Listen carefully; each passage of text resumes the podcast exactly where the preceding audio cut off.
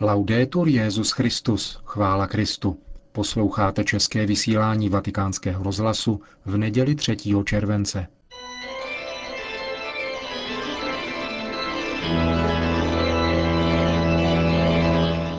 Církev a svět, náš nedělní komentář. Připravil a hovoří Stanislav Balík.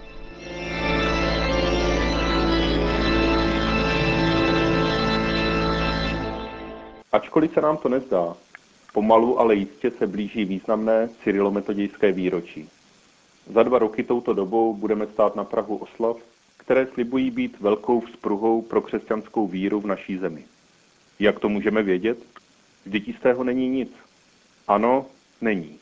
Ale přísliby z minulosti a nasazení církve v současnosti jsou skutečně slibné. S cyrilometodějskými oslavami mají naše země mnohou zkušenost. Dnes nám silný cyrilometodijský kult připadá jako odvěký, tisíciletý, samozřejmý. Zdá se, jako by při nejmenším k Moravě patřil od jak živa. Úcta k oběma slovanským věrozvěstům ale procházela mnoha vlnami, tím spíše života schopná, když dokázala po dlouhých dobách útlumu opakovaně znovu rozkvést. Po středověkém kolísání a faktickém zapomnění 16. století dochází od 17. století postupně k obnově úcty. Prozatím největší rozmach nastává v druhé polovině 19. století a je symbolizován třemi velkými výročími, třemi velkými oslavami v roce 1863, 1869 a 1885, neboli tisíc let od příchodu misie, tisíc let od smrti svatého Cyrila a tisíc let od smrti svatého Metoděje. Všechny tři se vedle náboženských staly velkými oslavami národními a všeslovanskými, kdy historikové na jejich příkladu dokládají, jak rychle se vyvíjelo české národní uvědomění Moravanů. Vrchol představovali velkolepé oslavy v roce 1885, které dokládaly velké sebevědomí českých hovořících katolíků Moravy a Čech.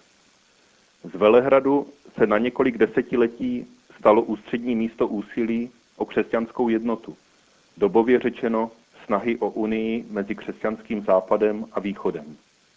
Nelze nezmínit jednu z čelných postav tohoto snažení a obnovené úcty k oběma Soluňanům, pozdějšího velkého olomouckého arcibiskupa Antonína Cyrila Stojana.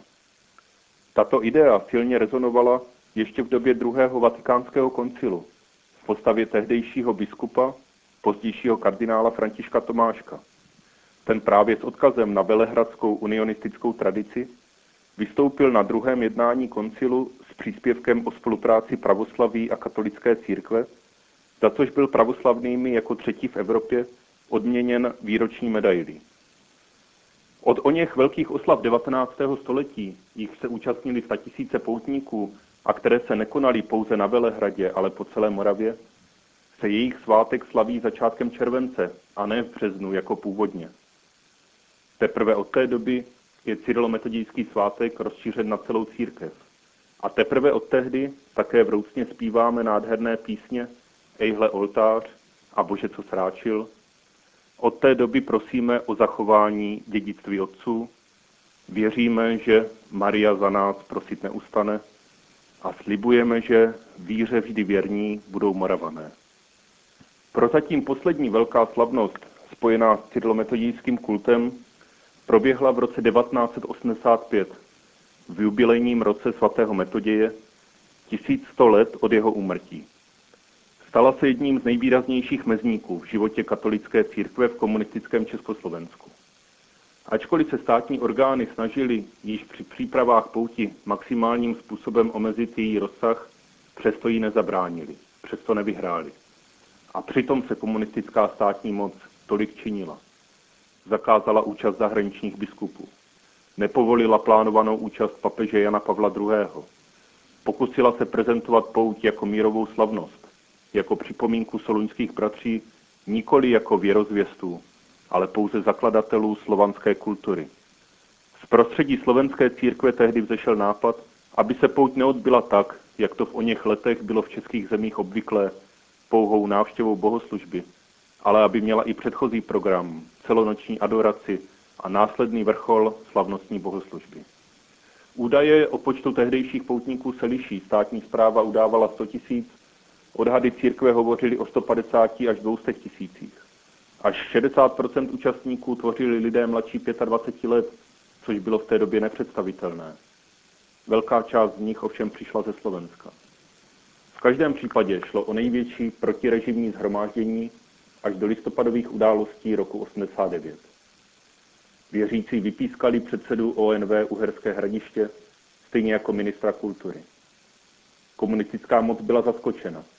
Jak statisícovými zástupy převážně mladých věřících, úctou projevovanou papeži a kardinálu Tomáškovi, tak opakovaně skandovanými hesly typu papež do Prahy, náboženskou svobodu a podobně. Kardinál Tomášek byl nadšen, když prohlásil, to není skutečnost, to je sen. Přesně opačně tomu bylo u církevních kolaborantů.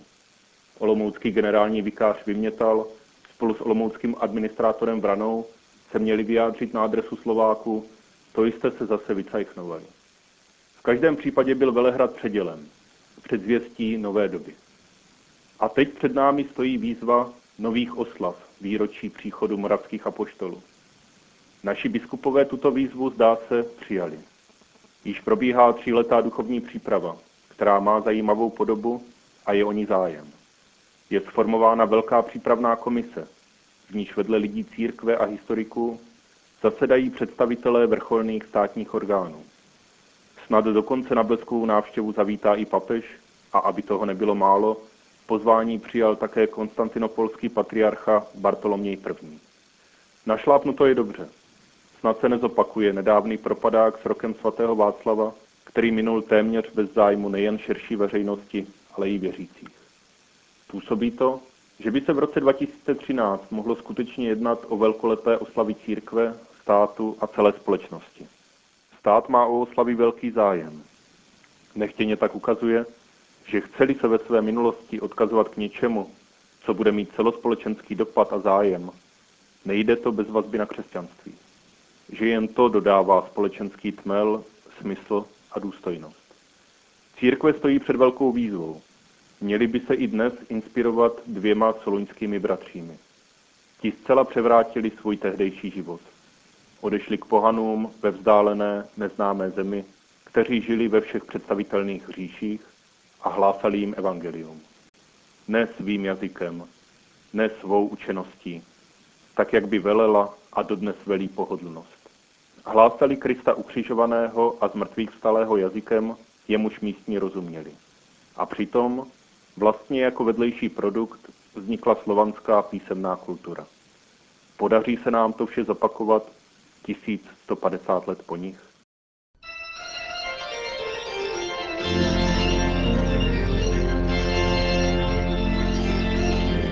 Slyšeli jste náš nedělní komentář Církev a svět, který připravil Stanislav Balík.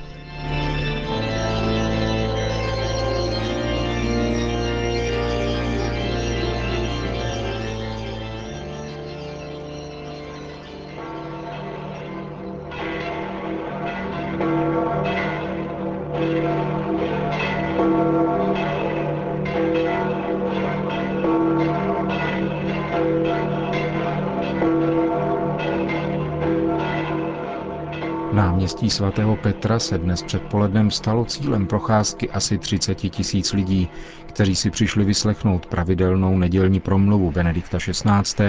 před modlitbou Anděl Páně a přijmout jeho apoštolské požehnání. E Drazí bratři a sestry, nel Vangelo il Signore Gesù ci ripete quelle parole che conosciamo così bene, ma che sempre ci commuovono.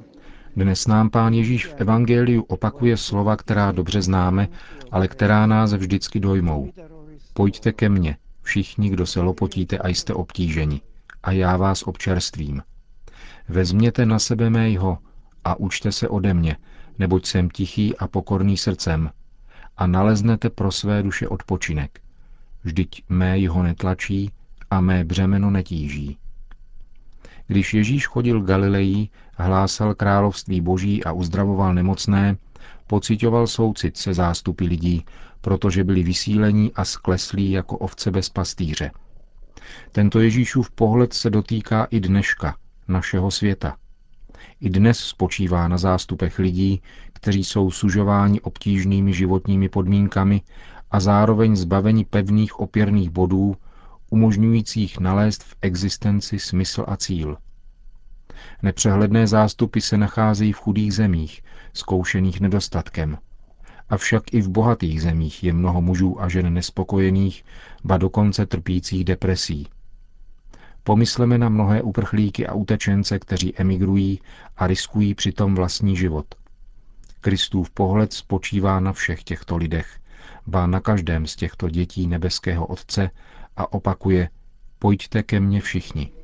Gesù promette di dare a tutti ristoro, ma pone una condizione. Ježíš slibuje občerstvení všem, ale klade podmínku.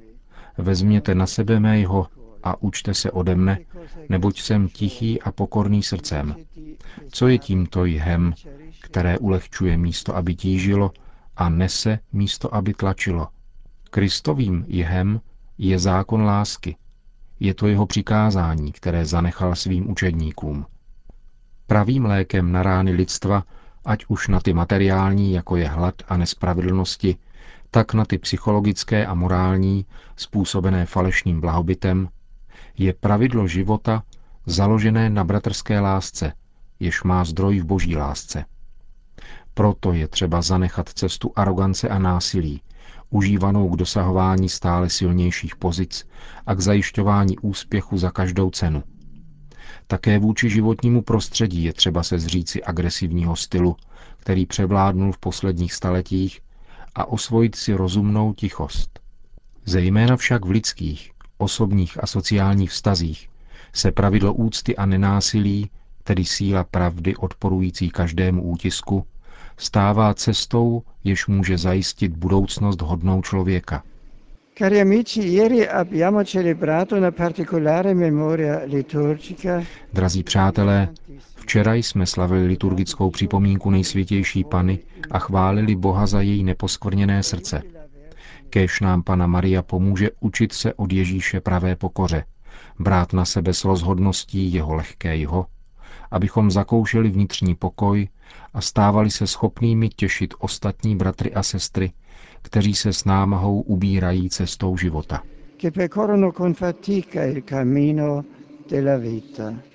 Potom svatý otec připomněl dnešní beatifikaci v Rumunsku. Připojují se k radosti církve v Rumunsku, zejména komunity v Satumáre, kde byl dnes blahořečen Jánoš Šefler, který byl biskupem této diecéze a zemřel jako mučedník roku 1952. Kéž je jeho svědectví neustálou oporou víry těm, kteří na něho se sympatií vzpomínají, i novým generacím. Na závěr pak svatý otec udělil všem apoštolské požehnání. Sit nomen Domini benedictum, ex hoc nunc et usque in seculum, adiutorium nostrum in nomine Domini, qui feci celum et terra, benedicat vos omnipotens Deus, Pater et Filius et Spiritus Sanctus. Amen.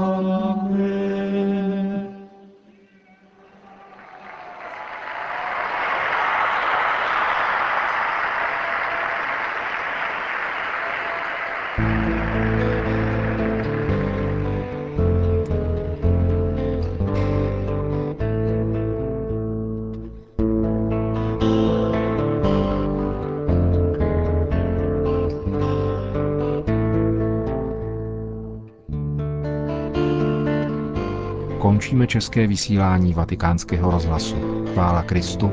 Laudetur Jezus Christus.